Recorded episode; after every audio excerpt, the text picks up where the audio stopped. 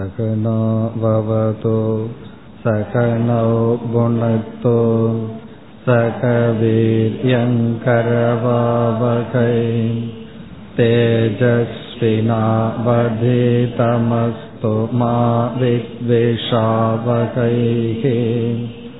ॐ शां तेषां तेषां आन्मीकम् என்ற தலைப்பில் இப்பொழுது சிந்தனைகளை மேற்கொள்கின்றோம். ஆன்மீகம் என்கின்ற சொல் நாம் அனைவராலும் அறியப்பட்ட சொல்தான். சில சொற்கள் இருக்கின்றன. அவைகள் மிக மிக பிரசித்தமாக இருக்கும். ஆன்மீகம் தியானம் பக்தி முதலிய சொற்கள். அல்லது தவம் முதலிய சொற்கள். இந்த சொற்கள் அனைவராலும் அறியப்பட்ட போதிலும் பல சமயங்களில் அதனுடைய சரியான அறிவு நமக்கு இல்லாமல் இருப்பதையும் பார்க்கின்றோம். பக்தி என்ற சொல் உதாரணமாக எடுத்துக்கொள்ளலாம் பக்தி என்றால் என்ன? எது பக்தி என்று சிந்திக்காத வரை பக்தி என்பதை நாம் அறிவோம் என்று நினைத்து கொண்டிருப்போம். சிந்திக்கும் பொழுதுதான் தெரிகின்றது அந்த சொல் நமக்கு பிரசித்தம். அர்த்தம் பிரசித்தமாக இல்லை என்று தெரிய வருகிறது. ஆத்மா என்ற சொல் எல்லோருக்கும் தெரியும். ஆனால் அர்த்தம் தெரிகின்றதா என்று கேட்கும் பொழுது சிந்திக்கும் பொழுது புரிகின்றது சப்த ஞானம் நமக்கு உண்டு அர்த்த ஞானம் கிடைக்கவில்லை என்று. அதுபோல்தான் ஆன்மீகம் என்ற சொல்லும். ஆகவே நாம் இந்த ஆன்மீகம் என்ற ஒரு சொல் என்ன? நாம் எதை செய்து வந்தால் ஆத்ம சாதகர்கள் என்று நம்மை நாம் அழைக்க முடியும் என்றெல்லாம் இப்பொழுது பார்க்க போகின்றோம். இந்த ஆன்மீக பயிற்சியை நாம் செய்து கொண்டிருக்கின்றோம். எது ஆன்மீக பயிற்சி என்பதை ஒரு அறிஞர் மிக அழகாக மூன்று வாக்கியத்தில் விளக்கி இருக்கின்றார். மூன்றே வாக்கியத்தை தான் அவர் கூறியுள்ளார். அந்த மூன்று வாக்கியத்தில் மிக அழகாக ஆன்மீகம் என்ற ஒரு சொல்லினுடைய அர்த்தத்தை வைத்துள்ளார். ஆகவே இன்று நாம் அந்த மூன்று வாக்கியத்தை பார்த்து அதனுடைய விளக்கத்தை பார்க்க போகின்றோம். அந்த மூன்று வாக்கியமும் இன்று நம்முடைய மனதில் பதிய வேண்டும். முதலில் அந்த மூன்று வாக்கியத்தை கூறி ஒவ்வொன்றாக எடுத்துக்கொண்டு அதனுடைய விளக்கத்தை இப்பொழுது பார்க்கலாம். முதல் ஸ்டேட்மெண்ட் முதல் வாக்கியம் நீ அனுபவிக்கின்ற கஷ்டங்களுக்கு அல்லது சங்கடங்களுக்கு நீ அனுபவிக்கின்ற கஷ்டங்களுக்கு அல்லது சங்கடங்களுக்கு எதுவரை மற்றவர்களை குறை கூறிக் கொண்டிருக்கின்றாயோ அதுவரை உன்னுடைய ஆன்மீக பயிற்சி ஆரம்பிக்கவில்லை. இது முதல் வாக்கியம். நீ அனுபவிக்கின்ற கஷ்டங்களுக்கும் சங்கடங்களுக்கும் எதுவரை மற்றவர்களை குறை கூறிக் கொண்டிருக்கின்றாயோ அதுவரை உன்னுடைய ஆன்மீக பயிற்சி ஆரம்பிக்கவில்லை. இது முதல் வாக்கியம். இரண்டாவது வாக்கியம் நீ அனுபவிக்கின்ற அதே போல்தான் கஷ்டங்களுக்கும் சங்கடங்களுக்கும் எப்பொழுது உன்னையே குறை கூறிக்கொண்டிருக்கின்றாயோ உன்னையே காரணமாக அறிந்து வருகின்றாயோ அப்பொழுது உன்னுடைய ஆன்மீக பயிற்சி நடைபெற்று கொண்டிருக்கிறது. இப்ப இரண்டாவது வாக்கியம் நீ அனுபவிக்கின்ற கஷ்டங்களுக்கும் சங்கடங்களுக்கும் எப்பொழுது உன்னையே காரணம் காட்டி உன்னிடத்திலேயே குறை காண்கின்றாயோ அப்பொழுது ஆன்மீக பயிற்சி நடைபெற்று கொண்டிருக்கிறது. இது இரண்டாவது வாக்கியம். மூன்றாவது வாக்கியம். நீ அனுபவிக்கின்ற துயரங்களுக்கும் கஷ்டங்களுக்கும் எப்பொழுது மற்றவர்களையும் குறை கூறவில்லையோ உன்னையும் குறை கூறவில்லையோ அப்பொழுது உன்னுடைய ஆன்மீக பயிற்சி முடிவடைந்து விடுகிறது. இது மூன்றாவது வாக்கியம். நீ அனுபவிக்கின்ற கஷ்டங்களுக்கு எப்பொழுது மற்றவர்களையும் காரணம் காட்டவில்லையோ உன்னையும் நொந்து கொள்ளவில்லையோ உன்னையும் நீ குறை கூறிக்கொள்ளவில்லையோ அப்பொழுது உன்னுடைய ஆன்மீக பயிற்சி நிறைவு பெற்று விட்டது. இவ்விதம் இந்த மூன்று வாக்கியத்தை ஒரு அறிஞர் கூறியுள்ளார். மூன்று வாக்கியத்தை நாம் சூத்திர வாக்கியமாக எடுத்துக்கொள்வோம். சாஸ்திரத்தில் எப்படி விளக்கப்படும் என்றால் தைத்திரிய உபனிஷத் படித்தவர்களுக்கு தெரியும் பிரம்மவித் ஆப்னோதி பரம் என்பது சூத்திர வாக்கியம் பிரம்மத்தை அறிந்தவன் பரத்தை அடைகின்றான். அதை கேட்டவுடன் சில சந்தேகங்கள் வர எது பிரம்ம எப்படி அறிதல் என்ன பலன் என்று வர அதற்கு சிறு விளக்கம் கொடுக்கப்படுகிறது. சத்தியம் ஞானம் அனந்தம் பிரம்ம என்பது விருத்தி வாக்கியம் லகு வியாக்கியானம். அதை தொடர்ந்து விளக்கம் வருகின்றது. இதுதான் சாஸ்திரத்தினுடைய பிரவருத்தி. இவ்விதம் தான் சாஸ்திரமானது செயல்படும். அவ்விதம் இந்த மூன்று வாக்கியத்தை நாம் சூத்திரமாக மனதில் கொண்டு இதனுடைய பொருளை நாம் பார்க்க போகின்றோம். மீண்டும் அந்த மூன்று வாக்கியத்தை ஞாபகப்படுத்தலாம். நாம் விதவிதமாக சங்கடங்களை துயரங்களை மனதில் அனுபவிக்கின்றோம். அதற்கு என்ன காரணம் என்று கேட்டால் நமக்கு அப்பாற்பட்ட மனிதர்களோ சூழ்நிலைகளோ பொருளையோ காரணம் காட்டி வருவோம். இந்த இடத்தில் குறை கூறுதல் என்றால் காரணம் காட்டுதல். என்னுடைய துயரத்துக்கு சங்கடத்துக்கு எனக்கு அப்பாற்பட்ட யாராவது ஒன்றை மனிதனை சூழ்நிலையை காரணம் காட்டுதல். அப்படி காரணம் காட்டி வருகையில் நான் என்ன செய்தாலும் அது ஆன்மீக சாதனை ஆகாது. காரணம் என்ன? நான் என்ன முடிவு செய்துள்ளேன்? என்னுடைய அனைத்து துயரத்துக்கும் காரணம் ஏதோ ஒன்று வெளியே இருக்கின்றது. அப்படி நினைத்து கொண்டு நான் என்ன செய்தாலும் அது ஆன்மீக சாதனை அல்ல. ஆகவே முதல் வாக்கியம் நாம் அடைகின்ற துயரத்திற்கு மற்றவர்களை குறை கூறும் பொழுது நம்முடைய ஆன்மீக பயிற்சி துவங்கவில்லை. பிறகு நம்முடைய சங்கடத்துக்கு நாம் நம்மையே குறை கூறும் பொழுது அப்பொழுது ஆன்மீக பயிற்சி நடைபெறுகின்றது. பிறகு இறுதியாக நாம் அனுபவிக்கின்ற கஷ்டங்களுக்கு அல்லது சங்கடங்களுக்கு மனதில் வருகின்ற துயரத்துக்கு அல்லது உடலில் வருகின்ற சில கஷ்டங்களுக்கு யாரையும் காரணம் காட்டவில்லையோ என்னையும் நான் காரணம் காட்டவில்லை மற்றவர்களையும் காரணம் காட்டவில்லை அப்பொழுது என்னுடைய ஆன்மீக பயிற்சி முடிவடைகின்றது. இதுதான் இந்த மூன்று வாக்கியம். இப்பொழுது ஒவ்வொரு ஸ்டேஜ் ஒவ்வொரு வாக்கியத்தையும் எடுத்துக்கொண்டு பார்ப்போம். இப்பொழுது முதல் வாக்கியத்துக்கு வருகின்றோம். இந்த முதல் வாக்கியத்தில் இருக்கின்ற சாதகன் யார்? முதல் வாக்கியத்தில் இருக்கின்ற மனிதர்கள் யார் என்றால் தான் அனுபவிக்கின்ற துயரத்துக்கு தனக்கு அப்பாற்பட்டிருக்கின்ற பொருளில் காரணம் காட்டுபவர்கள். அதே போல சுகத்தையும் நாம் சேர்த்து கொள்ளலாம். என்னுடைய சுகத்துக்கு ஏதோ ஒரு பொருள்தான் காரணம் என்றும் எடுத்துக் கொள்ளலாம். உதாகரணமாக ஒருவருக்கு தலைவலி வருகின்றது. அவர் டாக்டரிடம் செல்கின்றார். டாக்டர் என்ன சொல்றார்?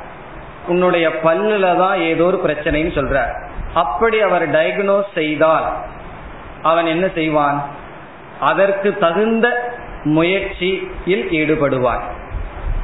அல்லது கண்ணில ஏதோ குறை என்று சொன்னால் அதற்கு தகுந்த முயற்சியில் ஈடுபடுவான்.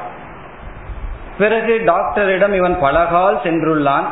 இவனுடைய தலைவலி நீங்கவே இல்லை. ஒரு நண்பனிடம் கூறுகின்றான் நான் அந்த டாக்டரிடம் பலகால் சென்றேன். என்னுடைய தலைவலி நீங்கவில்லை. அவர் டயக்னோஸ் பண்றார். டாக்டரை மாற்ற வேண்டும் என்று.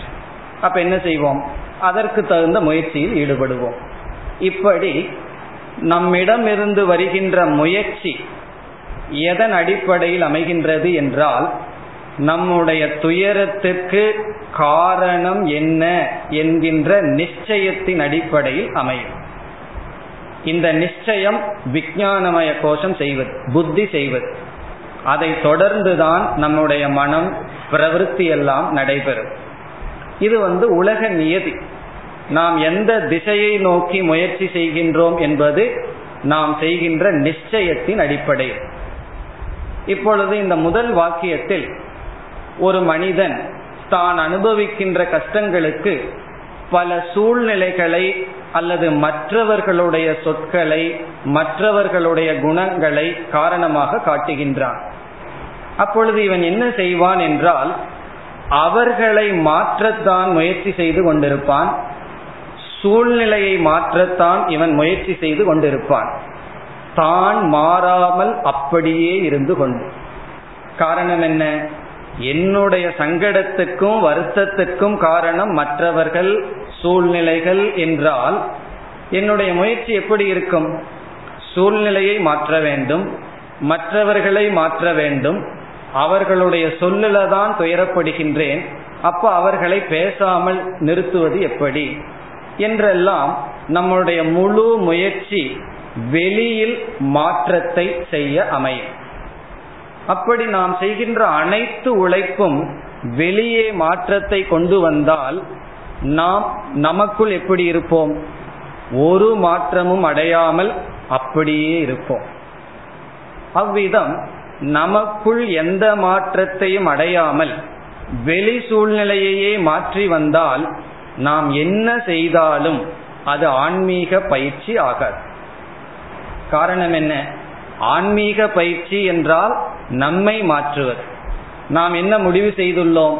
முதல் வரியில் இருப்பவன் என்ன முடிவு செய்துள்ளான் என்றால் வெளி சூழ்நிலைதான் காரணம் என்று முடிவு செய்த காரணத்தினால் முழு பிரவருத்தியானது வெளி சூழ்நிலை மாற்றுவதிலேதான் அமையும். இப்ப இந்த சாதகனுடைய சாதனம் என்ன என்பது அடுத்த கேள்வி. இப்ப முதல் வரியில் சொல்லப்பட்ட சாதகன் அந்த சாதகனுடைய சாதனம் என்ன என்றால் இரண்டு சாதனங்கள் அவனிடம் இருக்கும். ஒன்று காமிய கர்ம இனி ஒன்று பிராயஷ்சித்த கர்ம.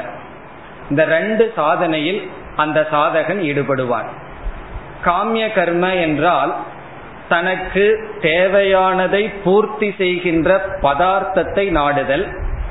கர்மத்துக்கு இவ்விதம் இலக்கணம் கொடுப்பார்கள். சுக ஹேது சாதனம் கர்ம. இதுல ரொம்ப முக்கியமான லட்சணம். சுக சாதனம் சொல்லவில்லை. சுக ஹேது சாதனம் கர்ம. நமக்கு சுகத்தை கொடுக்கின்ற காரணம் சுகத்தை கொடுக்கின்ற காரணமாக இருக்கின்ற பதார்த்தங்களை பெறுவதற்கான சாதனை கர்ம. சுக ஹேது சாதனம். இப்ப டெலிவிஷன் வீடு இவைகளெல்லாம் சுகஹேதுன்னு நினைச்சிட்டு இருக்கோம் சுகத்தை கொடுக்கின்ற காரணம் இவைகளை அடைவதற்கு காரணமாக இருப்பது கர்ம. அப்படி இன்பத்தை அடைவதற்காக செய்யப்படுகின்ற செயலைத்தான் காமிய கர்ம என்று அழைக்கின்றோம். காமிய கர்ம என்றால் அந்த கர்மத்தில் காமியம் இல்லை. காம் கர்மத்தை காமத்துக்காக பயன்படுத்துதல் போகத்துக்காக பயன்படுத்துதல் அது காமிய கர்ம. காரணம் என்ன? இவருக்கு இன்பம் வேண்டுமென்றால் சங்கடங்கள் நீங்க வேண்டுமென்றால் வெளியே இருக்கின்ற சூழ்நிலைதான் காரணம் என்று முடிவு செய்துள்ளார். இனி இவர் மேற்கொள்கின்ற அடுத்த சாதனம் என்னவென்றால் பிராயஷ்சித்த கர்ம. தனக்கு ஒரு சங்கடம் கஷ்டம் ஏற்பட்டு விட்டால் அதற்கு காரணம் வெளி சூழ்நிலை என்று பிராயஷ்சித்தத்தில் ஈடுபட்டு கொண்டிருப்பார்கள். அதற்கு லட்சணம் துக்க ஹேது நிவிருத்தி சாதனம் பிராயசித்தம் பிராயசித்தம்னா நமக்கு ஒரு துக்கம் வருகின்றது அதற்கான காரணத்தை நீக்க முயற்சி செய்தல். இப்ப இவனுடைய சாதனை காமிய கர்மமாகவும் பிராயசித்த கர்மமாகவும் இருந்து வரும் இதில் என்ன விசேஷம் என்றால் சில கர்மமே காமிய கர்மம் என்று சொல்லப்படும். காரணம் என்ன என்றால் அந்த கர்மத்துக்கு முன் இந்த ஆசை இருந்தால் இந்த கர்மத்தில் ஈடுபடு. மழை வேண்டும் என்றால் காரீர இஷ்டி என்ற யாகத்தை செய் என்று அந்த கர்மத்துக்கு முன் ஆசையானது ஆசைப்படும் பொருள் பேசப்படும். அது ஒரு விதமான காமிய கர்ம. சில சமயங்களில் சில கர்மமே காமியமாக மாற்றப்படும். அது தன்னளவில் காமிய கர்மம் என்று சொல்ல முடியாது. ஒருவர் விஷ்ணு சகசிரநாமத்தை பாராயணம் செய்கின்றார். இந்த சகசிரநாம பாராயணத்தை காமிய கர்ம என்று அழைக்க முடியாது. எது எது என்று அழைப்பது என்றால் அதனுடைய சங்கல்பத்தின் அடிப்படையில் அது காமியமாக மாறலாம். அதே செயலை சித்தசுத்திக்காக செய்யும் பொழுது நிஷ்காமமாகவும் அல்லது போகத்துக்காக இன்பத்துக்காக என்று சங்கல்பம் செய்து செய்தால் காமியமாக மாற்றப்படும். அப்போ சில கர்மமே காமிய கர்மம் பல கர்மங்கள் காமியமும் அல்ல நிஷ்காமமும் அல்ல. அது கர்ம நாம் காமிய கர்மமாகவும் மாற்றலாம் நிஷ்காம கர்மமாகவும் மாற்றலாம். அது விஷ்ணு சகசரநாமம் மட்டுமல்ல எந்த சாதனை செய்தாலும் எந்த தவத்தை நாம் செய்தாலும் அதை காமியமாக நாம் மாற்றலாம்.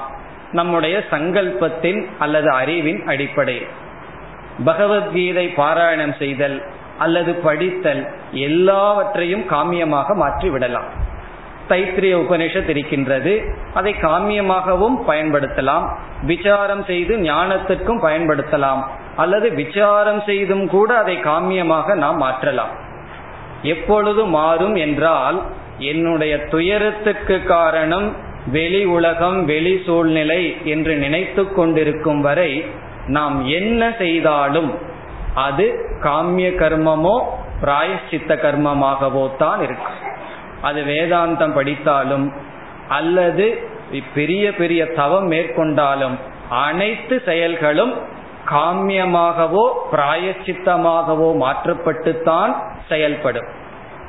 இப்ப இந்த சாதகனுடைய சாதனம் என்ன செய்தாலும் அது காமிய கர்மம் தான்.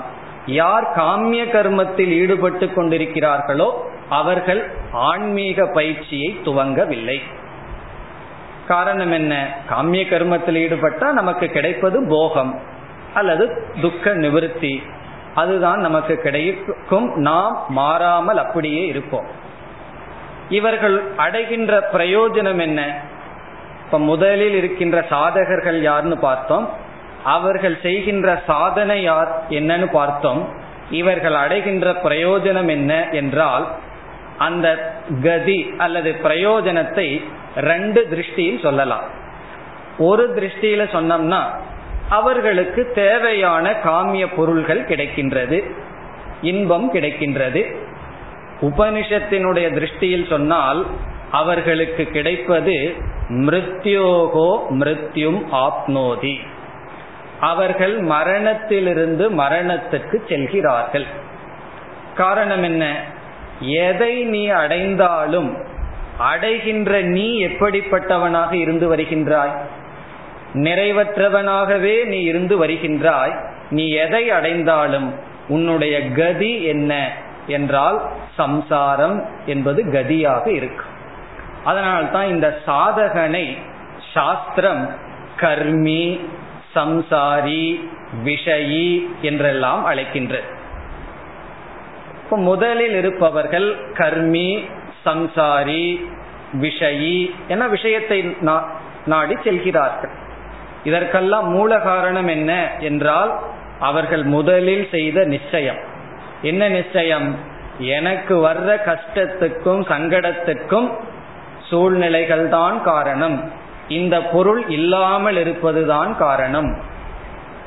அல்லது இந்த பொருள் இருப்பதுதான் காரணம். இவர்களோடு நான் இருப்பதுதான் காரணம் என்று மற்ற பொருள்கள் சூழ்நிலைகளையே காரணமாக காட்டி வருவதனால் மாற்றங்கள் அனைத்தும் நம்மை விட்டு மற்ற இடங்களில் நடந்து வரும். இவர்கள் செய்கின்ற அனைத்து செயலும் காமியம் பிராயசித்தமாக இருக்கும். இவர்களைத்தான் சாஸ்திரம் சம்சாரி என்று வேதாந்த சாஸ்திரம் அழைக்கின்றது வேதம் அழைக்காது. வேதம் வந்து இவைகளையெல்லாம் சம்சாரின்னு இவைகளை நிந்தனை செய்யாது. பிறகு இவர்களுக்கு வேதம் என்ன செய்கின்றது? வேதத்தினுடைய கான்ட்ரிபியூஷன் இப்படிப்பட்டவர்களுக்கு வேதம் என்ன செய்கிறது என்றால் இப்படிப்பட்ட மனிதர்களுக்கு வேதம் தர்மம் என்பதை அறிமுகப்படுத்துகின்றது. நீ வந்து எவ்வளவு பொருள்களை அனுபவிக்க விரும்பினாலும் அனுபவித்துக்கொள். அதில் தவறில்லை. ஆனால் அப்படி சொன்ன உடனே நமக்கு ரொம்ப சந்தோஷமா இருக்கு. ஏன்னா ஃபுல் லைசன்ஸ் கொடுத்த மாதிரி இருக்கு.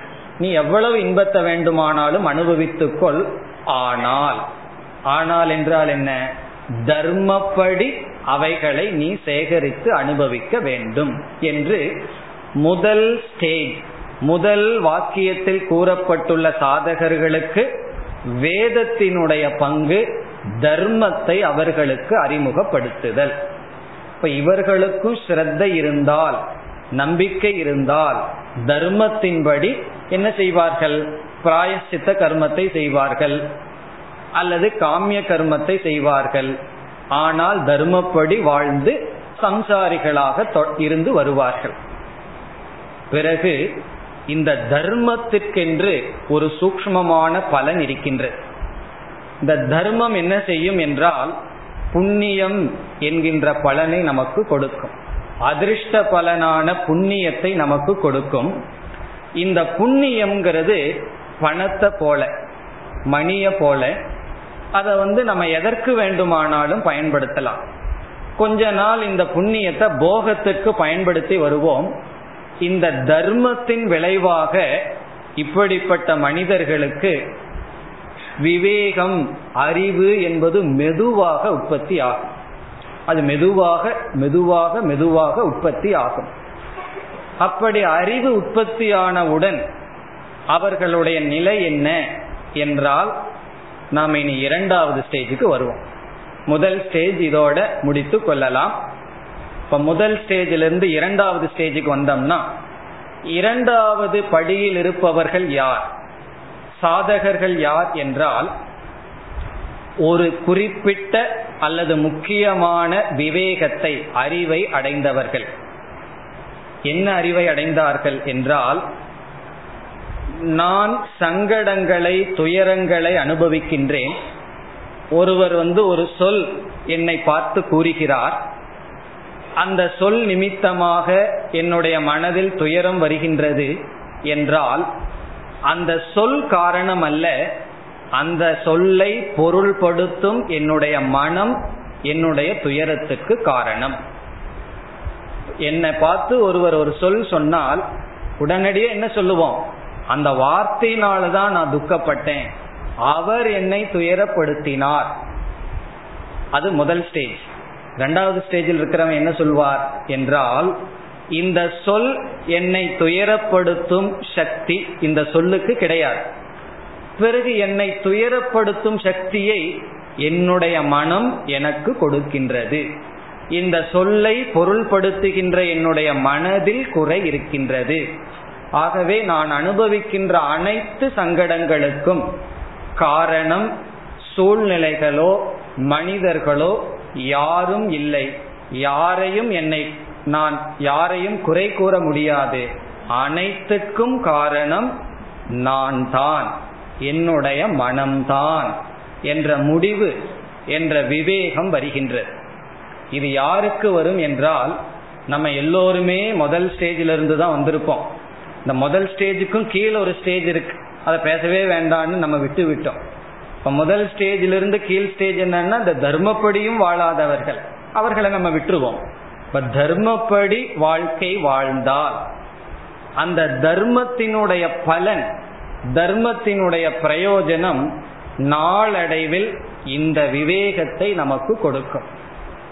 எந்த விவேகம்னா பராஞ்சிகாணி வியத்ருணட் ஸ்வயம்பூகுன்னு உபனிஷத் கூறும். எப்பொழுதுமே பகிர்முகமாக பார்த்து கொண்டிருக்கின்ற நாம் நம்முடைய மனதை பார்ப்போம். நம்மையே நாம் சற்று உள்நோக்கி பார்ப்போம். உள்நோக்கி பார்க்கும் பொழுது ஒரு உண்மை புரிகின்றது. இந்த உலகத்தில் இருக்கின்ற எந்த பொருளுக்கும் எந்த மனிதனுக்கும் எந்த சூழ்நிலைக்கும் சூழ்நிலையும் என்னை துயரப்படுத்தும் சக்தி கிடையாது. பிறகு அப்படி தெரிகிறதேன்னா அப்படி தெரிகிறது ஆனால் இல்லை. ஒன்று அப்படி தெரிந்தால் அது உண்மை என்று பொருள் அல்ல. அறிவில்லாத பொழுது அப்படி தெரிகிறது. விவேகம் வந்தவுடன் அனைத்து துயரத்திற்கும் அனைத்து சங்கடங்களுக்கும் முழு பழி முழு குறையை நான் என் மீதே ஏற்றி வைத்துக் கொள்கின்றேன். இப்ப இப்படிப்பட்டவங்களுக்கு இந்த உலகத்துல ஒரே ஒரு ஆள் தான் இருக்கிறார்கள். யார்னா நான் மட்டும்தான். என்னுடைய மனம் மட்டும்தான் முழு உலகத்திலிருந்து விடுதலை அடைஞ்சாச்சு. காரணம் என்ன? நான் யாரையும் குறை சொல்ல மாட்டேன். யாராவது ஒரு வார்த்தையை சொல்லி அதனால் என் மனம் புண்பட்டால் இந்த வார்த்தையை கேட்டு புண்படாமல் இருக்கும் அளவு என் மனதில் பக்குவம் இல்லை. ஆகவே என்ன செய்ய வேண்டும் என்பது அடுத்த நம்முடைய விசாரம். இவ்விதம் இந்த இரண்டாவது ஸ்டேஜ் இரண்டாவது படியில் இருப்பவர்கள் முதல் படியில இருந்து தர்மப்படி வாழ்க்கை வாழ்ந்ததனுடைய விளைவாக இந்த ஒரு அறிவு இந்த ஒரு உணர்வை அடைகிறார்கள். இனி இவர்களுக்கு என்ன சாதனை? இவர்களுடைய வாழ்க்கை எப்படி இருக்கும்? அதுதான் நமக்கு முக்கியம். என்ன என்ன சொல்றோம்? இவர்கள் செய்வது ஆன்மீக பயிற்சி. ரெண்டாவது ஸ்டேஜில் என்ன சொன்னோம்? தன்னையே குறை கூறிக்கொள்ளும் பொழுது ஆன்மீக பயிற்சி அவர்களுக்கு நடைபெற்று கொண்டிருக்கின்றது. இப்ப இந்த இடத்துல நம்ம என்ன சொல்றோம்? எதை செய்தாலும் அது ஆன்மீக பயிற்சி ஆகிறது. முதல் ஸ்டேஜில் சொன்னோம் வேதாந்த விசாரம் பண்றதும் கூட காமிய கர்மமா நம்ம மாத்திரலாம்னு சொன்னோம். இந்த ஸ்டேஜில் என்ன சொல்றோம்? காமிய பிரார்த்தனையும் கூட ஆன்மீக பயிற்சியாக மாற்றப்படுகிறது. ஏன்னா ஒரு அம்மையார் என்னிடம் ஒரு சந்தேகம் கேட்டார்கள். என்னுடைய வீட்டில் எத்தனையோ சில பொறுப்புகள் எல்லாம் இருக்கின்றது. அந்த பொறுப்புகள் எல்லாம் கொஞ்சம் நீங்கினால் என்னுடைய மனதை முழுமையாக வேதாந்தத்தில் ஈடுபடுத்த முடியும். அப்ப இறைவனிடம் அந்த பொறுப்புகளை எல்லாம் நீக்குவதற்காக பிரார்த்தனை செய்தால் என்னுடைய மகளுக்கும் மகனுக்கும் திருமணம் எல்லாம் நடைபெற்று முடித்தால் எனக்கு அந்த ரெஸ்பான்சிபிலிட்டி எல்லாம் போயிருது. அப்ப என்னுடைய மனதை வேதாந்தத்துக்கு செலுத்தலாம். அப்படி செய்கின்ற பிரார்த்தனை காமிய பிரார்த்தனையா என்றால் வேதாந்தத்துக்கு நான் தயாராக வேண்டும் என்று எந்த பிரார்த்தனை செய்தாலும் அது காமிய பிரார்த்தனை ஆகாது. அதனால நம்ம வந்து சங்கடப்படாம கூச்சப்படாம பகவான் கிட்ட பிரார்த்தனை பண்ணலாம். அதாவது நோய் போகணும்னு பிரார்த்தனை பண்ணலாம். உபனிஷத் மந்திரங்களே இப்படி இருக்கின்றது. உபனிஷத் படிக்க போகும் பொழுது சாந்தி பாடங்கள்ல பார்த்த என்ன பார்க்கின்றோம்? பத்ரங் கர்ணேபிகி சுருணுயாம தேவாகாங்கிற இடத்துல ஸ்திரைகி அங்கைகி ஸ்திரமான அங்கங்களுடன் வாழ வேண்டும் சொன்னா நம்ம ஆரோக்கியத்தை தான் கேட்கிறோம். ஃபர்ஸ்ட் ஸ்டேஜில் இருக்கிறவனும் ஆரோக்கியத்தை தான் கேட்பான். காரணம் என்ன? போகத்தை அனுபவிக்கணும் ஆரோக்கியம் வேணும். நோய் வேண்டாம் ஆரோக்கியம் வேணும். இங்கும் நம்ம எதை கேட்கிறோம்? ஆரோக்கியத்தை தான் கேட்கிறோம். சூழ்நிலைகள் நமக்கு பாதிப்புக்கு உள்ளாதபடி இருக்கணும். எதற்கு என்றால் என்னை முழுமையாக இந்த வாழ்க்கையில் இந்த சிந்தனையில் ஈடுபடுத்திக் கொள்வதற்காக. அவ்விதம் இந்த இரண்டாவது ஸ்டேஜ் அல்லது இரண்டாவது படியில் இந்த இடத்துல படின்னு சொன்னா இந்த புத்தி என்னுடைய துயரத்திற்கு யாரும் காரணம் இல்லை நான் தான் காரணம் என்ற எண்ணத்துடன் செய்கின்ற அனைத்து செயலும் ஆன்மீக பயிற்சி ஆகிறது. அப்ப எது ஆன்மீக சாதனை என்றால் நமக்கு ஏன் குழப்பம் வருதுன்னா ஒரு குறிப்பிட்ட செயலை செய்தாதான் ஆன்மீக சாதனைன்னு நினைச்சிட்டோம். இப்ப வேதாந்தம் படிக்கிறதோ அல்லது மலையில போய் குகையில போய் தவம் பண்ணாதான் ஏதோ ஆன்மீக பயிற்சி செய்கிறார். நம்ம வீட்டில் இருந்துட்டு கடமைகளை செஞ்சுட்டு மற்றதை செஞ்சுட்டு இருந்தா நம்ம எல்லாம் ஆன்மீக பயிற்சி செய்யவில்லை. இப்படியெல்லாம் நினைச்சிட்டு இருக்கோம். ஆனால் அது அல்ல. நாம் எதை செய்தாலும் செய்வதற்கு முன் என்ன அறிவோட செய்யணும்?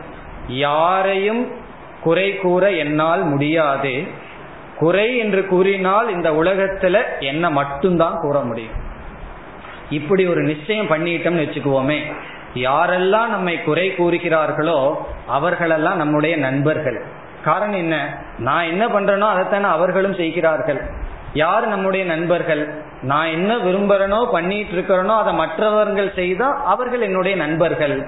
அப்போ நம்ம குறை கூறுபவர்கள் மீது எவ்வளவு கோபம் நமக்கு முன்ன வந்துட்டு இருந்தது இப்ப யாரெல்லாம் நம்மை குறை கூறுகிறார்களோ அவர்களிடம் என்ன சொல்றோம் நான் பண்ணிட்டு இருக்கிறத தான் நீயும் பண்ற நம்ம சேர்ந்து செய்வோம் அப்படின்னு சொல்லுவோம். காரணம் என்ன? நான் என்னையே குறை கூறிட்டு இருக்கேன் நீயும் என்னை குறை கூறுகின்றாய். சரிதான். இப்பெல்லாம் அப்படி இல்லை. முதல் ஸ்டேஜில் இருக்கும்போது நம்முடைய பலகீனத்தை யாராவது சுட்டி காட்டினால் இரண்டு மடங்கு கோபம் வருது. பிறகு அவர்களிடம் என்னென்ன பலகீனம்னு கண்டுபிடிச்சு உடனே சொல்றோம். அது இல்லையா இது இல்லையான்னு சொல்லு. அப்ப ரெண்டாவது ஸ்டேஜில் வரும்போது என்ன ஆகின்றது? முழு இந்த உலகத்தை பார்க்கிறது நம்முடைய ரெஸ்பாண்ட் முழுமையாக மாற்றம் அடைகிறது. இந்த மாற்றத்தை அடைந்தவர்கள் தான் ஆன்மீக சாதனை செய்கிறார்கள். அதான் இந்த ஆசிரியர். இந்த மூன்று வாக்கியத்தையும் சொன்னவருடைய கருத்து. அதாவது உன்னுடைய அனைத்து சங்கடங்களுக்கும் உன்னை தவிர குறை கூறுறதுக்கு ஆளே கிடையாது. உனக்கு குறை கூறணும்னு ஆசை இருந்தா கண்ணாடி முன்னாடி குறை கூறி கொண்டிரு கண்ணாடி முன்னாடி திட்டிக் கொண்டிரு அதுதான் சரி. ஆனா நம்ம என்ன செய்கின்றோம்?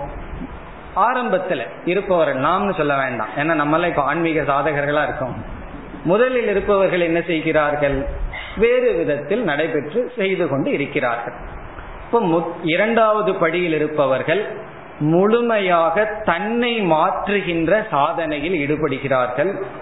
இவர்கள் செய்கின்ற அனைத்து கார அனைத்து செயல்களும் தவமாகின்றது அல்லது ஆன்மீக பயிற்சி ஆகின்றது. இனி இவர்கள் அடைய வேண்டிய பலன் என்னன்னு பார்க்கணும்.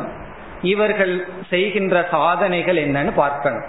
எப்படி முதல் முதல் ஸ்டேஜில் இருக்கும் பொழுது நம்ம பார்த்தோம் காமிய காமிய கர்ம பிராயச்சித்த கர்ம காமிய கர்மன்னு ரெண்டு பிராயச்சித்த கர்ம காமிய கர்மன்னு ரெண்டு செய்கிறார்கள்னு பார்த்தோம். ரெண்டு சாதனை அந்த சாதகர்களுக்கு இருக்குன்னு பார்த்தோம். இப்ப இந்த சாதகனுக்கு என்ன சாதனை இருக்கின்றது? இவர்களுடைய லட்சியம் என்ன? என்ன சாத்தியம் இவர்களுக்கு? இவர்கள் என்ன சாதனையில் ஈடுபடுவார்கள்? பொதுவா இவர்கள் செய்கின்ற அனைத்தும் சாதனை தான். இந்த எண்ணத்தோட நாம் செய்கின்ற அனை இரண்டாவது படியில் நாம் கூறியபடி என்னுடைய சங்கடங்களுக்கு துயரத்துக்கு யாரும் காரணமில்லை என்ற விவேகத்தில் இப்ப இப்படி நம்ம கேட்கிறனாலும் கூட யாரையும் குறை சொல்லக்கூடாது. என்ன இப்படி செய்து விட்டார்களேன்னு சொல்லக்கூடாது. திடீர்னு சொல்ல ஆரம்பிச்சிருவோம் இவ்வளவு நேரம் என்ன கேட்டுட்டு இருந்தோம்? யாரையும் நம்ம நம்ம அனுபவிக்கின்ற சங்கடங்களுக்கு குறை கூறக்கூடாதுன்னு சொல்லிட்டு அவர்களை முறைச்சு பாத்திரக்கூடாது நான் தான். என்னுடைய காது சரியாக இல்லை. அல்லது என்னுடைய கர்ம விளையில தூரமா நான் உட்கார்ந்துட்டேன். இப்படித்தான் குறை கூறிக்கணும். இப்ப யாரையும் எந்த சூழ்நிலையும் குறை கூறாமல் என்னையே நான் பார்க்கும் பொழுது என்னுடைய முழு முயற்சி என்னை மாற்றுவதில் தான் அமையும். இப்ப என்ன மாற்றுவதில் தான் என்னுடைய முழு முயற்சி அமையும். இப்படிப்பட்டவர்கள் சாதனை என்ன சாத்தியம் என்னன்னு இப்பொழுது நாம் பார்க்க போகின்றோம். விதவிதமான சூழ்நிலைகள் நாம் சந்திக்கின்றோம். அந்த விதவிதமான சூழ்நிலைகளில் நம்முடைய மனம் அந்த சூழ்நிலையை சந்தித்து அந்த சூழ்நிலையிலிருந்து நமக்கு துயரத்தை கொடுக்கின்றது. இப்ப நம்ம என்ன முடிவு செய்தோம்?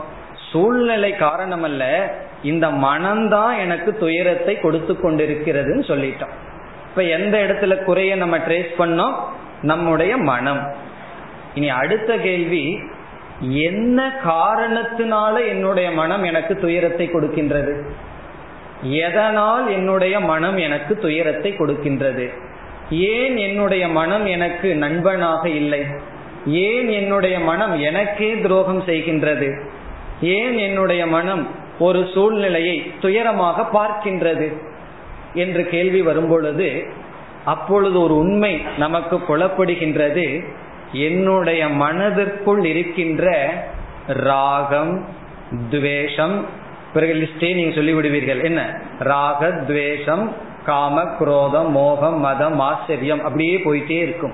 இவைகளெல்லாம் என்னுடைய மனசுல இருக்கின்ற காரணத்தினால். என்ன செய்கின்றது என்னுடைய மனம்? ஒவ்வொரு சூழ்நிலைகளையும் துயரமாக மாற்றி மாற்றி எனக்கு கொடுத்து கொண்டிருக்கின்றது. இவ்விதம் என்னுடைய மனம் ஏன் எனக்கு துயரத்தை கொடுக்கிறது? முதல் ஸ்டேஜில் இருக்கிறவன் என்ன சொல்லிட்டு இருந்தார்? ஏன் அவன் எனக்கு துயரத்தை கொடுத்து கொண்டிருந்தான்? ஏன் இந்த சூழ்நிலை எனக்கு வந்து வாய்க்கின்றது? இப்ப என்ன சொல்றோம்? ஏன் என்னுடைய மனம் துயரத்தை கொடுக்கிறது என்றால் இப்படிப்பட்ட உணர்வுகள் மனதில் இருப்பதனால் என்னுடைய மனம் துயரத்தை கொடுக்கின்றது. மன ஏவ மனுஷியானாம் காரணம் பந்த மோக்ஷயோகோ. இதெல்லாம் வேத வாக்கியங்கள் மகான்களுடைய வாக்கியம். நம்முடைய பந்தத்துக்கு காரணம் மனக. மனகன்னு சொல்லல. மனக ஏவ. ஏவகாரம் வந்து எதையோன்னு நீக்கணும் அல்ல பாக்கிய பிரபஞ்சத்தை நீக்குது. வெளி விஷயம் அல்ல. உன்னுடைய மனம்தான் உன்னுடைய துயரத்துக்கு காரணம். ஏன் காரணமா இருக்குன்னா மனதிற்குள் இருக்கின்ற விருப்பு வெறுப்பு குரோதம் பொறாமை இவைகள் எல்லாம் இப்ப நம்மோட சேர்ந்திருப்பவர் முன்னேறார். சந்தோஷப்பட வேண்டிய மனம் ஆனா என்ன செய்கின்றது? பொறாமைப்படுகின்றது. பொறாமப்படக்கூடாதுன்னு நம்ம விரும்புறோம். இருந்தாலும் மனம் பொறாமைப்படுகின்றது. ஏற்றுக்கொள்வதில்லை சகித்து கொள்வதில்லை இப்படிப்பட்ட மனம் எனக்கு இருக்கின்ற காரணத்தினால் நான் துயரப்படுகின்றேன். இந்த மாதிரி டயக்னோஸ் பண்ணனதுக்கு பிறகு நாம என்ன முயற்சியில் ஈடுபடுவோம்? இப்படிப்பட்ட மனதை மாற்றி அமைக்க வேண்டும். இப்ப மனதில் இருக்கின்ற பொறாமை மனதில் இருக்கின்ற பயம் மனதில் இருக்கின்ற குரோதம் இவைகளையெல்லாம் நீக்க வேண்டும் என்று என்பதுதான் நம்முடைய அடுத்த முயற்சி. ஏன்னா இப்ப என்ன புரிஞ்சிட்டோம்? மனதையும் குறை சொல்ல வேண்டாம்.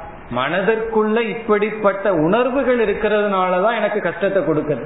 ஒரு கால் மனதுக்குள்ள இருக்கின்ற இப்படிப்பட்ட உணர்வுகள் சென்று விட்டால் இந்த மனம் எனக்கு துயரத்தை கொடுக்காதே. இந்த மனம்ங்கிறது எனக்கு ஒரு மலர் மாலை போல. ஆகவே இந்த மனதை கொஞ்சம் நம்ம மாற்றி அமைக்கணும்.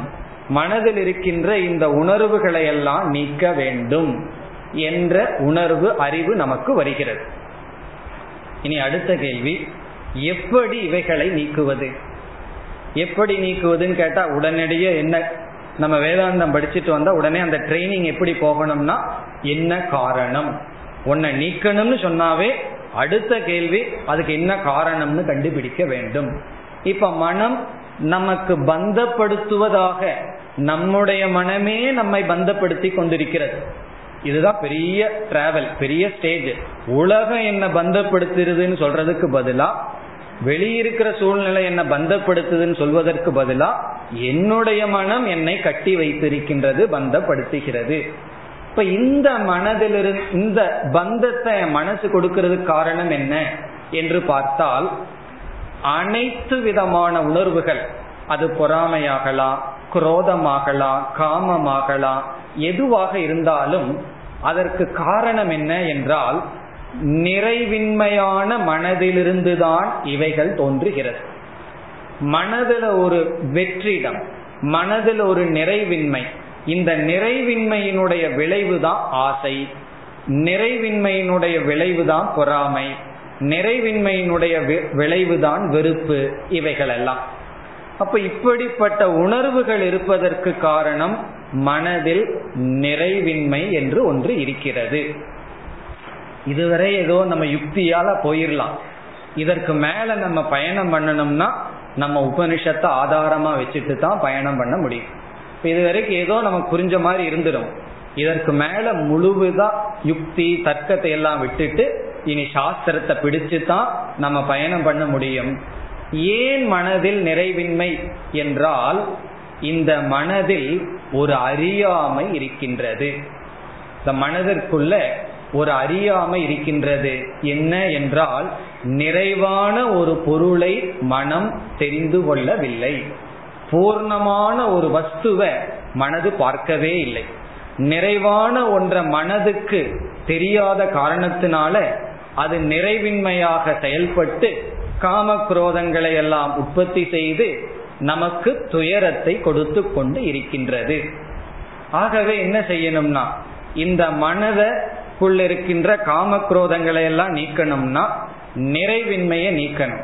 நிறைவின்மையை நீக்க வேண்டும் என்றால் இந்த மனதிற்கு நிறைவான பூர்ணமான ஒரு பொருளை பற்றிய உண்மையை புகட்டியாக வேண்டும். ஆகவே இந்த இரண்டாவது ஸ்டேஜில் இருப்பவர்களுக்கு இருக்கின்ற லட்சியம் என்னவென்றால் மனதிற்கு பூரண வஸ்துவை பற்றிய ஞானம். அது என்னன்னு சொல்லலாம். ஆத்ம ஞானம் பிரம்ம ஞானம் அல்லது பரம்பொருளை பற்றிய ஞானம். இப்ப இந்த மனதுக்கு நம்ம என்ன எதை கொடுக்கணும்?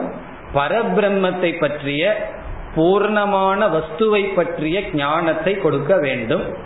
அப்படி கொடுத்து விட்டால் நிறைவான ஒன்றை மனது பார்த்து கொண்டிருந்தால் எப்படி இருக்கும்? நம்ம ரொம்ப அழகான காட்சியை இமயமலையை பார்த்தோம்னா மனசுக்கு எப்படி இருக்கும்? மனதுக்கு இதமா இருக்கும். அதே போல மனம் என்றும் நிறைந்திருக்கின்ற பரம்பொருளை அறிந்தால் அந்த மனதில் ஒரு நிறைவு ஏற்படும். நிறைவு ஏற்பட்டதனுடைய விளைவு நிறைவின்மையிலிருந்து உற்பத்தியான காமக்ரோதங்கள் எல்லாம் நீங்கிவிடும். ஆகவே இந்த ரெண்டாவது ஸ்டேஜில் இருப்பவர்கள் செய்ய வேண்டிய அடைய வேண்டிய லட்சியம் என்னவென்றால் பிரம்ம அல்லது பூர்ணமான ஒரு பொருளை பற்றிய அறிவு. இந்த அறிவு வந்து சாத்தியமாகிறது. ஞானம் சாத்தியமாகிறது. இனி அடுத்த கேள்வி இந்த ஞானத்துக்கு என்ன சாதனை? இந்த ஞானத்தை அடையணும் என்றால் இந்த ஞானத்துக்கு சாதனையாக என்ன இருக்கிறது என்றால் எந்த ஒரு அறிவும் சுயமாக உற்பத்தி ஆகாது. அறிவுக்கு பிரமா என்று பெயர். எந்த ஒரு பிரமாவும் பிரமாணத்தின் மூலமாகத்தான் வரும். அந்த அறிவை கொடுக்கும் கருவியின் மூலமாகத்தான் வரும். இப்பொழுது ஆத்ம ஞானம் என்கின்ற ஒரு ஞானத்துக்கு பிரமாணம் அறிவை கொடுக்கும் கருவி என்ன என்று வரும்பொழுது நம்ம பதில் பார்க்கின்றோம். வேதாந்த விசாரக. வேதாந்த விசாரம்தான் வேதாந்தத்தை நம்ம விசாரம் செய்தல் தான் ஆத்ம ஞானத்துக்கு காரணம் அல்லது கருவி. இப்ப இந்த இரண்டாவது படியில இருப்பவர்களுடைய சாதனம் என்ன சாத்தியம் என்ன? என்றால் வேதாந்த விசாரம் சாதனம் ஆத்ம ஞானம் அல்லது பூர்ண வஸ்துவை பற்றிய ஞானம் சாத்தியம் லட்சியம். இனி நம்ம என்ன செய்வோம் உடனே? அப்படி என்றால் நான் வேதாந்த விசாரம் பண்ண போறேனே அப்படின்னு ஒரு உற்சாகம் வந்து உடனடியா வேதாந்த புஸ்தகத்தை எடுப்போம். என்னது இப்ப தெரிஞ்சு போச்சு? நான் வேதாந்த விசாரம் செய்தால் அந்த வேதாந்த விசாரத்திலிருந்து பூர்ணமான ஒரு பொருளை பற்றிய அறிவு எனக்கு கிடைக்கும். அப்பொழுது மனதிற்குள் ஒரு நிறைவு ஏற்படும். அதன் விளைவாக மனதில் இருக்கின்ற அனைத்து சங்கடங்களும் போகும். அப்ப என்ன ஆகும்னா மனம் எனக்கு பழுவாக இருக்காது. நான் வாழ்க்கையில் பயணம் செய்கின்ற அழகான ஒரு வாகனமாக இருக்கும். நாம மனது மேல உட்கார்ந்துட்டு போறது நல்லா இருக்குமா? மனம் நம்ம மேல அமர்ந்துட்டு போறது நல்லா இருக்குமா? அப்படி அப்படிப்பட்ட மனம் எனக்கு கிடைக்கும்னு சொன்ன உடனே உற்சாகமா நம்ம வேதாந்தத்துக்குள்ள போறோம். போன உடனே ரொம்ப உற்சாகமா எப்பொழுதுமே போனா உடனே ஒரு சங்கடம் வரும். அப்படி வேதாந்தத்துக்குள்ள போன உடனே ஒரு சங்கடம் என்ன? ஒரு கஷ்டம் என்ன? அப்படின்னு சொன்னா வேதாந்த விசாரம் பண்ணணும் ஆனால் இந்த வேதாந்தம் ஒரு நிபந்தனை நமக்கு போடுகிறது. என்ன நிபந்தனை போடுது? நீ வந்து வேதாந்தம்னா இந்த இடத்துல உபனிஷத் நம்ம கிட்ட பேசுற மாதிரி நினைச்சுக்குவோம் உபனிஷத் சொல்லுது நீ என்ன விசாரம் பண்ணி எங்கிட்டிருந்து ஆத்ம ஜானம் ஒன்று எடுக்க வேண்டும் என்றால் நீ சில தகுதிகளுடன் என்னிடத்தில் வர வேண்டும். நீ சில தகுதிகளோடு என்னிடத்துல வந்து என்ன கொஞ்சம் நீ விசாரம் பண்ணேன்னா உனக்கு நான் ஞானத்தை கொடுப்பேன். தகுதிகள் இல்லாமல் வந்தால் நான் உனக்கு ஒன்றும் பெரிய தத்வ கொடுத்துட மாட்டேன். கொஞ்ச நாள் நீ என்னிடத்துல இருந்தா மீண்டும் தகுதியை வேணா கொடுப்பனே தவிர ஞானத்தை கொடுக்க மாட்டேன். தகுதி இல்லாம வேதாந்த விசாரம் பண்ணா தப்பெல்லாம் ஒன்றும் வந்துடாது தகுதி வேணா வரலாமே தவிர ஞானம் வராது. பிற தகுதி வந்ததுக்கப்புறம் மீண்டும் விசாரத்தை நாம் மேற்கொள்ள வேண்டும். அப்ப சில தகுதிகள் தேவைப்படுகின்றது. காரணம் என்னவென்றால் முதல் ஸ்டேஜில் இருக்கிறவர் வேதாந்த விசாரம் பண்ணா உபனிஷத் உபனிஷத்துக்கு இனி ஒரு அர்த்தம் ரகசியம். அது காட்டி கொடுத்துருமா? ரகசியமாகவே வச்சிருக்கோம். அந்த பூர்ண வஸ்துவை பற்றி. காரணம் என்ன? எந்த எண்ணத்துல உபனிஷத்துக்கு வந்துள்ளோம்? வெளி உலகத்தை மாற்றணும். அப்படிங்கிற எண்ணத்துக்குள்ள வந்தோம்னா உபனிஷத்து வந்து அது ரகசியமாகவே வச்சிருக்கும். உண்மையை காட்டி கொடுக்காது. இப்ப ரெண்டாவது ஸ்டேஜில் இருப்பவர்கள் என்னுடைய மனம்தான் துயரத்துக்கு காரணம்னு தெரிஞ்சு வேதாந்த விசாரத்திற்குள் வரும் பொழுது சில தகுதிகளுடன் விசாரத்தில் ஈடுபட வேண்டும் என்று சொல்லப்படுகிறது. அந்த தகுதிகள் என்ன என்றால் ஆல்மோஸ்ட் உங்களுக்கு எல்லாத்துக்கும் தெரிஞ்சிருக்கும். என்ன தகுதிகள்? சாதன சதுஷ்டய சம்பத்திகி அப்படின்னு சொல்லி விவேகம் வைராகியம் முதலிய சில தகுதிகள் வேண்டும் என்று சொல்கிறது. அந்த தகுதிகளோட விசாரத்தை நாம் மேற்கொண்டால் நமக்கு வந்து பூர்ண வஸ்துவை பற்றிய ஞானம் கிடைக்கும். இப்பொழுது ஞானம் சாத்தியம். அந்த சாத்தியமான ஞானத்திற்கு சாதனை விசாரம். அந்த விசாரம் வெற்றியடைய வேண்டும் என்றால் அதிகாரித்துவம் வேண்டும். இப்பொழுது எது சாத்தியமாகிவிட்டது? அதிகாரித்துவம் சாத்தியமாகிவிட்டது. சில தகுதிகளை அடைவது நம்முடைய லட்சியமாகிவிட்டது. ஏன்னா அந்த தகுதியை அடைஞ்சாதான் நம்ம என்ன செய்ய முடியும்? விசாரம்ங்கிற சாதனையை செய்ய முடியும். இப்பொழுது பார்த்தால் ஒரு சாதனையை செய்யறதுக்கு ஒரு சாத்தியம் தேவைப்படுகிறது. விசாரம்ங்கிற சாதனையை பண்றதுக்கு தகுதிகள் என்ற சாத்தியம் தேவைப்படுகிறது. அந்த சாத்தியம் எல்லாம் என்னன்னு உங்களுக்கு தெரிவதனால அது என்ன சாத்தியம்னு பார்க்க வேண்டாம். அதாவது விவேகம் வைராகியம். வைராகியம் இருக்கணும். இந்த உலகம் நிலையற்றதுங்கிற விவேகம் இருக்கணும். இந்த விவேகம்னு சொல்லும் போதே உலகம் நிலையற்றது. பிரம்ம நிலையானதுங்கிறத பின்னாடி பார்த்துக்குவோம். பிறகு இந்த உலகத்தில் பற்றின்மை இருக்கணும். மனதில் ஒரு அமைதி இருக்கணும். சாந்திகி தாந்திகி உபரதிகி திதிக்ஷா இதெல்லாம் நமக்கு இருக்க வேண்டும். அதை விட முக்கியம் ஸ்ரத்த இருக்கணும். குரு வேதாந்த வாக்கியத்துல ஸ்ரத்தை நமக்கு வர வேண்டும். இதெல்லாம் நமக்கு வந்து இதனுடன் வேதாந்தத்திற்குள் சென்றால் விசாரம் மேற்கொண்டு ஞானத்தை அடைகின்றோம். இனி கடைசி கேள்வி. இந்த தகுதியை எப்படி அடைதல்? என்ன இப்ப தகுதி சாத்தியமா இருக்கு? உன்னை சாத்தியம்னு சொல்லிவிட்டா உடனே சாதனை என்னன்னு கேட்டுருவோம். இது சாத்தியம் என்றால் சாதனை என்ன? இப்ப எப்படி நம்ம வந்து கருத்தை பார்த்திருக்கோம்? ஆத்ம ஞானம் சாத்தியம் சாதனை விசாரம். விசாரம் நடைபெற வேண்டும் வெற்றியாக அமைய வேண்டும் என்றால் தகுதிகள் அது இப்பொழுது சாத்தியம். அதற்கு என்ன சாதனை? இப்ப அதைத்தான் என்னன்னு தெரிஞ்சு நம்ம முயற்சியுடன் செய்ய வேண்டும். இப்ப அந்த ஸ்டேஜில் தான் இப்பொழுது நாம் இருக்கின்றோம். நம்ம விசாரத்தையும் செய்து கொண்டு போகின்றோம். இந்த தகுதி இல்லாம விசாரம் செய்தால் விசாரத்தினுடைய முக்கிய பலன் என்ன? ஞானம். அதற்கு சில சைடு எஃபெக்ட் இருக்கு. சில சைடு எஃபெக்ட் நல்லதா இருக்கலாம். சைடு எஃபெக்ட்னு சொன்னோடனே தப்பா தான் இருக்கணும்னு அவசியம் இல்லை. இந்த விசாரத்தினுடைய அவாந்தர பலன் சித்த சுத்தி அல்லது அதிகாரித்துவம். விசாரம் முக்கியமா ஞானத்தை கொடுக்கறதுக்கு பதிலா விசாரம் பண்ண பண்ண ஸ்ரத்தைய கொடுக்கும் மன சமாதானத்தை கொடுக்கும் வைராகியத்தை கொடுக்கும். ஏன்னா விசாரம் பண்ணும் பொழுது ஜெகத்தினுடைய நிலையற்ற தன்மையை படிப்போம் வைராகியத்தை கொஞ்சம் கூட்டி கொடுக்கும். இப்படி சில தகுதிகளை விசாரம் கொடுக்குது. ஆனா விசாரத்தினுடைய முக்கிய பலன் தகுதி அல்ல. விசாரத்தினுடைய சைடு எஃபெக்ட் தான் தகுதி. அதை விசாரமே பண்ணி தகுதி அடைகிறதுங்கிறது ரொம்ப நாள் ஆயிரும். அதனால நேரடி சாதனை என்ன? தகுதிக்கு. இந்த விவேகம் வைராகியத்தை எல்லாம் அடைவதற்கு என்ன சாதனை என்றால் அந்த இடத்துலதான் கர்ம யோகம் முதல் சாதனை ஆகின்றது அல்லது நிஷ்காம கர்ம. நாம் செய்கின்ற அனைத்து செயல்களினுடைய பலன் சித்த சுத்தியாக மட்டும் இருக்கட்டும் என்று செயலில் ஈடுபடுதல். இவ்விதம் கர்மயோகம் என்பது ஒரு முக்கிய சாதனை ஆகின்றது. அதனால கர்மத்திலிருந்து நான் விடுதலை அடையணும் தப்பி போகணுங்கிற எண்ணம் நமக்கு வரக்கூடாது.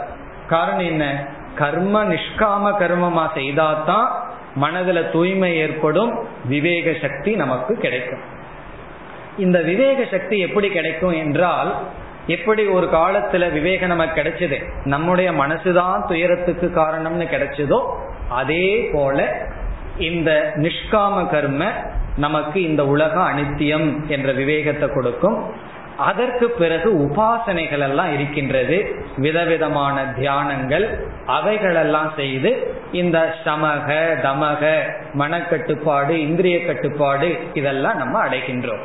இப்படி இந்த இரண்டாவது படியில் இருக்கின்ற சாதகன் கர்மயோகம் உபாசனையின் மூலமாக அதிகாரித்துவத்தை அடைந்து அதிகாரித்துவத்துடன் விசாரத்தை செய்து ஆத்ம ஞானத்தை அடைந்து அதனுடைய விளைவாக மனதில் இருக்கின்ற நிறைவின்மையை நீக்கி அதன் விளைவாக துயரத்தை கொடுத்து கொண்டிருக்கின்ற மனதை நீக்குகின்றான்.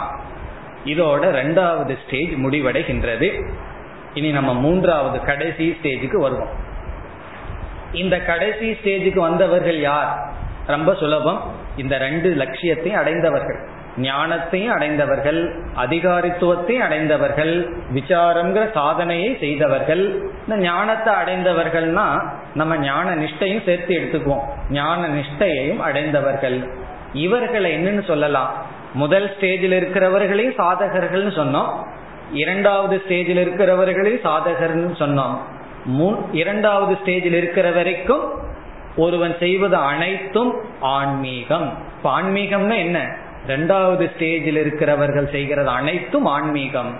இனி மூன்றாவது ஸ்டேஜில் இருக்கிறவர்கள் என்ன செய்வார்கள்னா அவர்களுக்கு சாதனையும் ஒன்றுமில்லை சாத்தியமும் ஒன்றுமில்லை. ஆகவே அவர்களை நாம சாதகர்கள்னு அழைக்க முடியாது. சித்தர்கள் சித்த புருஷர்கள். அப்ப என்ன செய்யலாம்? அவர்களுக்கு ஆன்மீக பயிற்சியே கிடையாது. ஆரம்பத்துல ஒரு ஆன்மீக பயிற்சியும் இல்லாம இருந்த ஆளு கடைசியில என்ன நிலைக்கு வந்தோம்னா அதே நிலைதான்.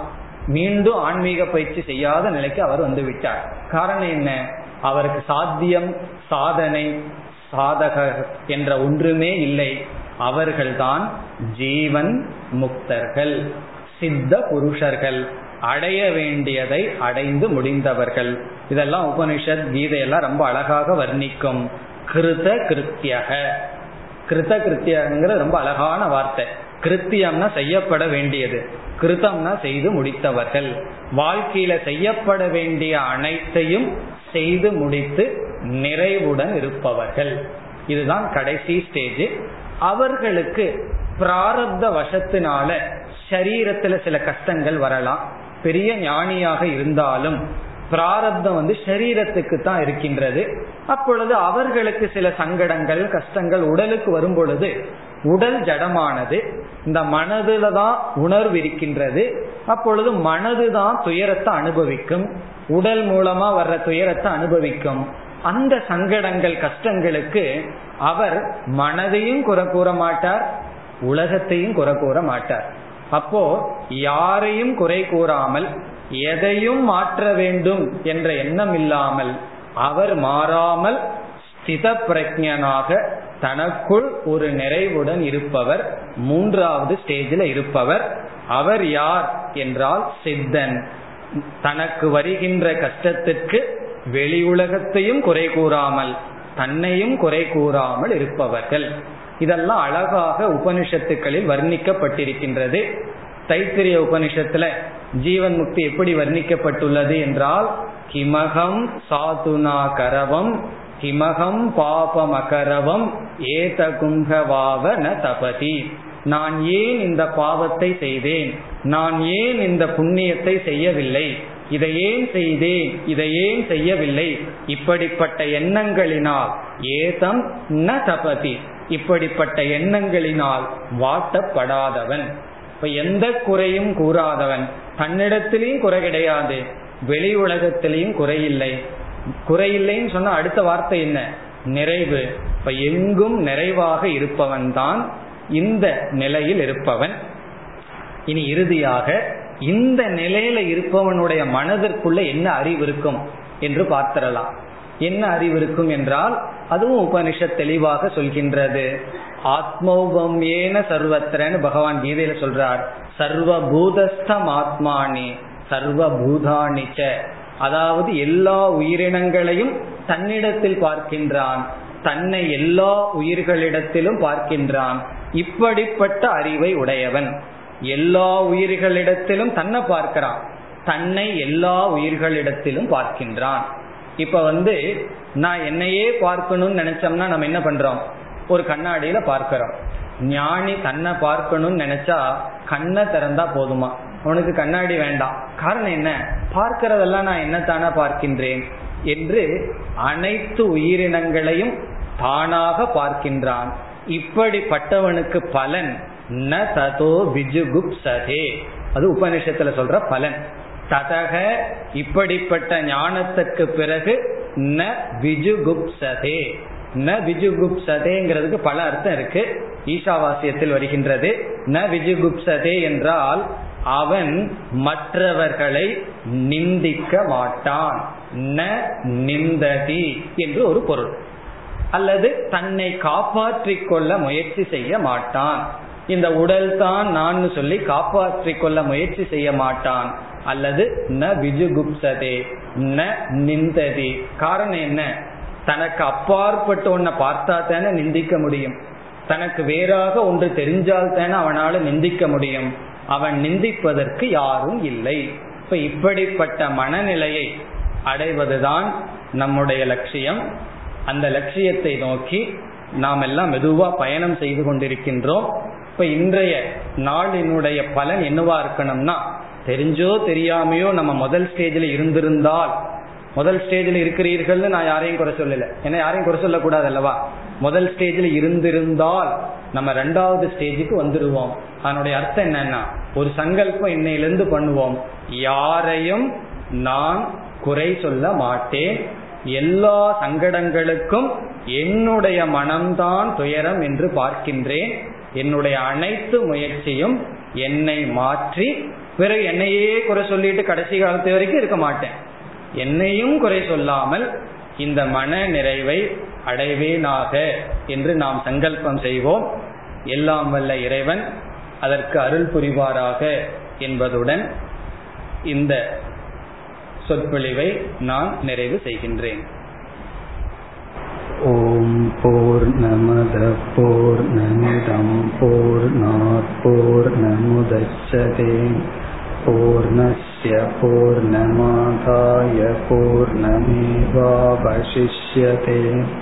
ॐ शान्ति शान्ति शान्तिः